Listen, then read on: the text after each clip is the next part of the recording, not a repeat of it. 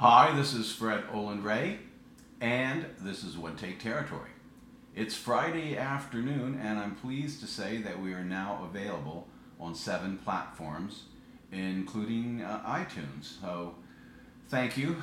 Thank you for uh, listening and getting our numbers up where we can get onto these different platforms. Uh, it's a good thing, too, because I'm highly untechnical for a person who makes movies for a living. Uh, I wouldn't even be able to do this podcast if Anchor uh, podcast uh, service didn't make it so damn easy. So this is the last day of the week before I start filming uh, my new show, which starts on Monday, and will probably be the last uh, film that I make this year. And it's been a good year.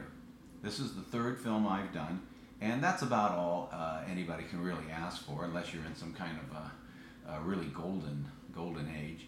Uh, and I had a belated birthday lunch with my friend Richard Gabai today at the Smokehouse. And uh, for those of you who don't know, the Smokehouse is an old, old standard uh, restaurant across from Warner Brothers Studios. And the thing that I remember most about it in the past was that Alex Gordon claimed that he took his fiancee to see his movie Voodoo Woman back in the 1950s. And after the movie, uh, they went to dinner at the smokehouse, and she was so upset about the film that she gave him uh, his engagement ring back. and I was friends with Alex Gordon for a lot of years, and maybe someday we'll talk about him and his brother Richard Gordon, who were both producers.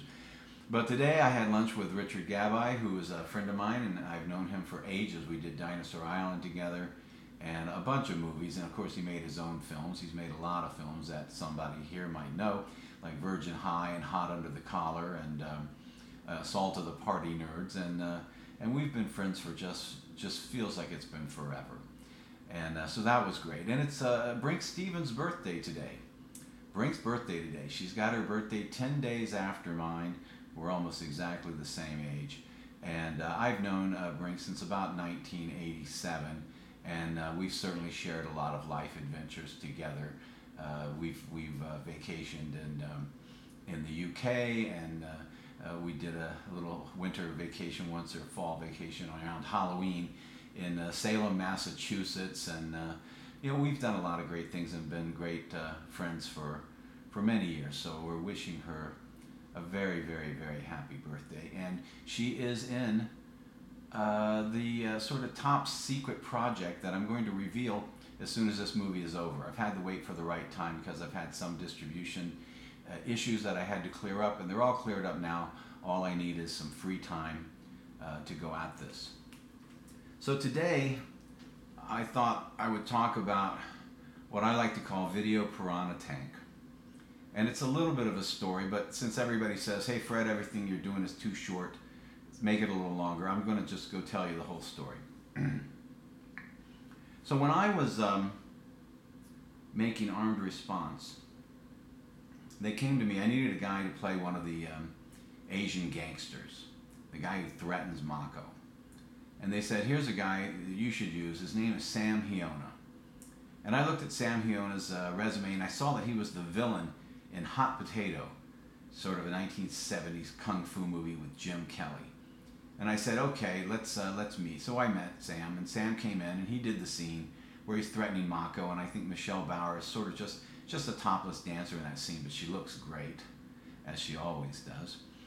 And uh, when the movie was over, um, one of the agents or something said, Fred, you should hook up with uh, Sam Hiona in San Francisco. He's like the godfather of Chinatown for reals. And I went, oh. So I, I, I gave him a call and um, I said, I was thinking about taking a little weekend vacation, whatever, in San Francisco. And Dawn and I went up there and we met up with Sam and he took us to a place called Little Joe's in Chinatown.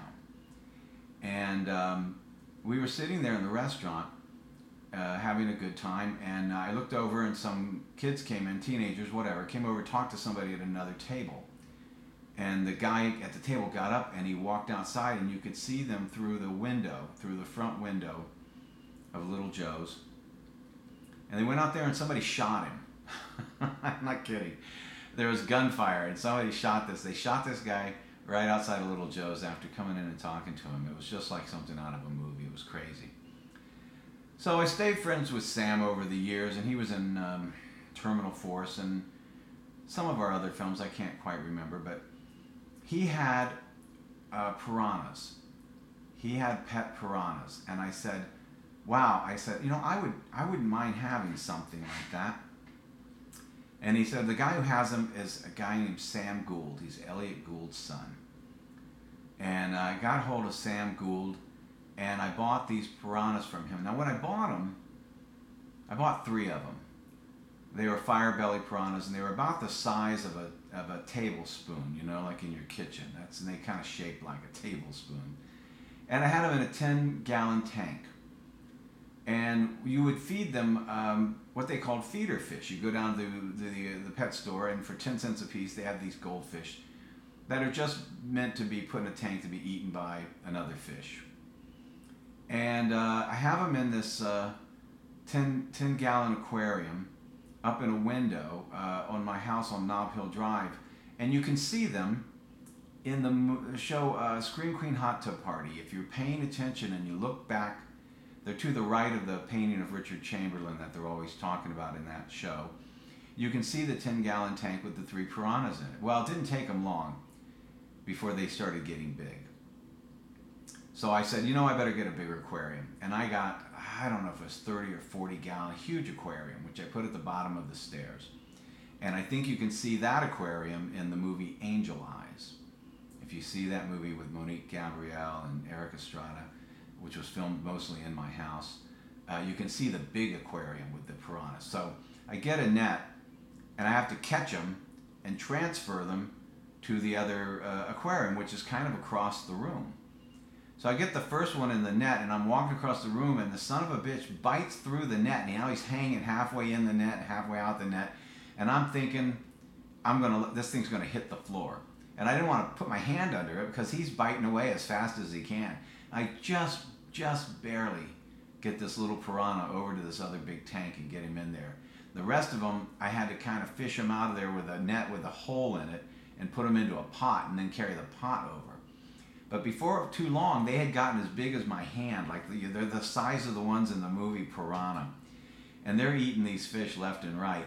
And I said, you know, I said, you know, these people have these videos. This is back in the VHS days where they had videos of like a fireplace. And you would just put this video on, and it would just for an hour or whatever, it would just show you this log burning in a fire. And it was supposed to be, you know, therapeutic. They still do it on TV here in LA on Christmas morning. It's called the Christmas Yule log, and it's just a TV broadcast of a log burning in a fire.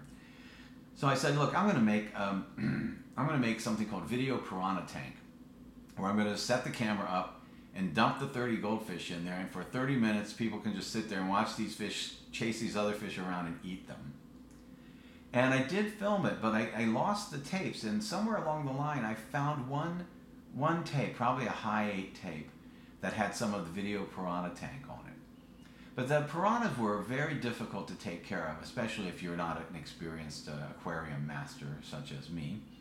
Because what would happen is they would eat the fish, but sometimes they wouldn't eat the entire goldfish. The head or something would, you know, sink to the bottom and find its way behind a rock or something.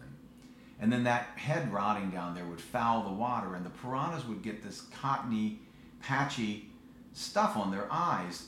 They called it cotton eye. And it was physical. I mean, it stuck out. And you had to then put penicillin in the water to clear up the piranha's cotton eye. And you had to put your hand in the tank because I, I tried an algae eater, but they ate the algae eater. So you have to stick your own hand in the tank to clean the algae off the glass, which was very nerve wracking at first. But the piranhas were really cowards. There were some artificial plants there, and they'd go behind there and they would hide.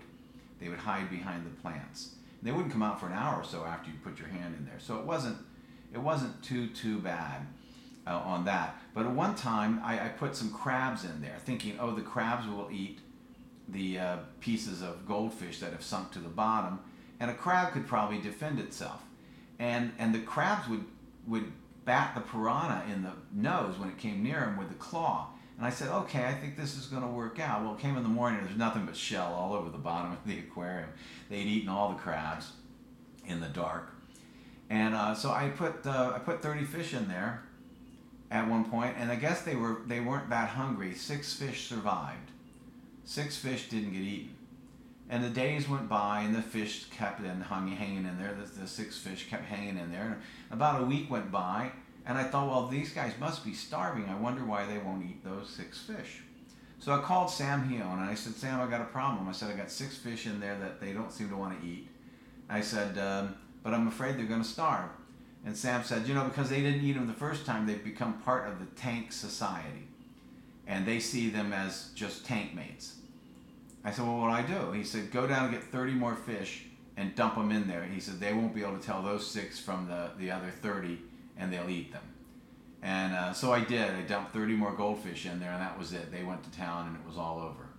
But uh, ultimately, they were they were always unhealthy. And one day I came in, and one of them was dead, and he'd been partially eaten by his other two tank mates. And uh, little by little, over the years, they they uh, they passed away quietly in their sleep. And so I had this giant, um, I had this giant tank. So I'm making this movie called Cyber Zone with Marc Singer. Bob Quarry was in it. Matthias Hues was in it. Uh, a couple other people I can't remember right now. But in this one scene, Marc Singer goes to. Uh, he's got the head of an android in a bag, and he's there to get the bounty. And in this futuristic set, this office set, they had these two weird-looking creatures, aquatic creatures they were swimming around in this tank. They were called water dogs, and they were big. They were about a foot long, and they were kind of like a milky coffee gray, uh, but they looked like a giant salamander of some sort. But they were big. And I, I said, "What is that?" And they said, "That's a water dog." They said, uh, "We bought it at the pet store, but we're going to return it at the end of the day and say it just didn't work out." I said, "Don't sell them." I said, "I'll buy them. I'll buy them from you." So I took these things home and I put them in the big tank. And they had four legs and they had some kind of gills and stuff. And they swam around and they were pretty cool looking. What I didn't realize is that ultimately they would actually change and become a real salamander or a newt or something. They transformed into something else. And they were constantly climbing out of the tank and walking around the house. And at one point I lost track of them and I found them behind a sofa somewhere and they were all dried out and they were dead. That was the end of that was the end of the the aquarium and the tank. I think ultimately I gave the tank to Don the Dragon Wilson, whose son had a, a lizard and needed a better home, and I think I donated the uh, the tank to uh, uh, Don Wilson, who who lived. I was on Nob Hill Drive, and Don was on uh, right off Valley Vista and Dickens, which was probably walking distance from from where I used to live. But anyway, video piranha tank. See, that would have been a that would have been a production uh, worthy of uh, of, uh, of, promoting. So that's kind of it for Friday. I'm going to um, I'm going to be shooting from uh, next Monday till October fifth, and then uh, I'll try to get something uh, up so that I can stay fairly current. if anyone has a question if you have a question, uh, you can send it to me either through my official Fred Olen Ray Facebook page, or I think there's an email address for that. But uh, you could also send your question to fred at retromedia.tv. And that's fred at retromedia.tv. And maybe we'll do uh, one little entry where we just answer a bunch of different people's questions. You know, I'm not here really to dish on ex girlfriends or call out uh, uh, people for things that they might not appreciate, but otherwise, I'm pretty open to uh, suggestions. So uh, send me a message, drop me a line, share this podcast with your friends. Now that we're on iTunes, let's see if we can get our listener base up and uh, take over the world. Thanks a lot, and I'll see you next time.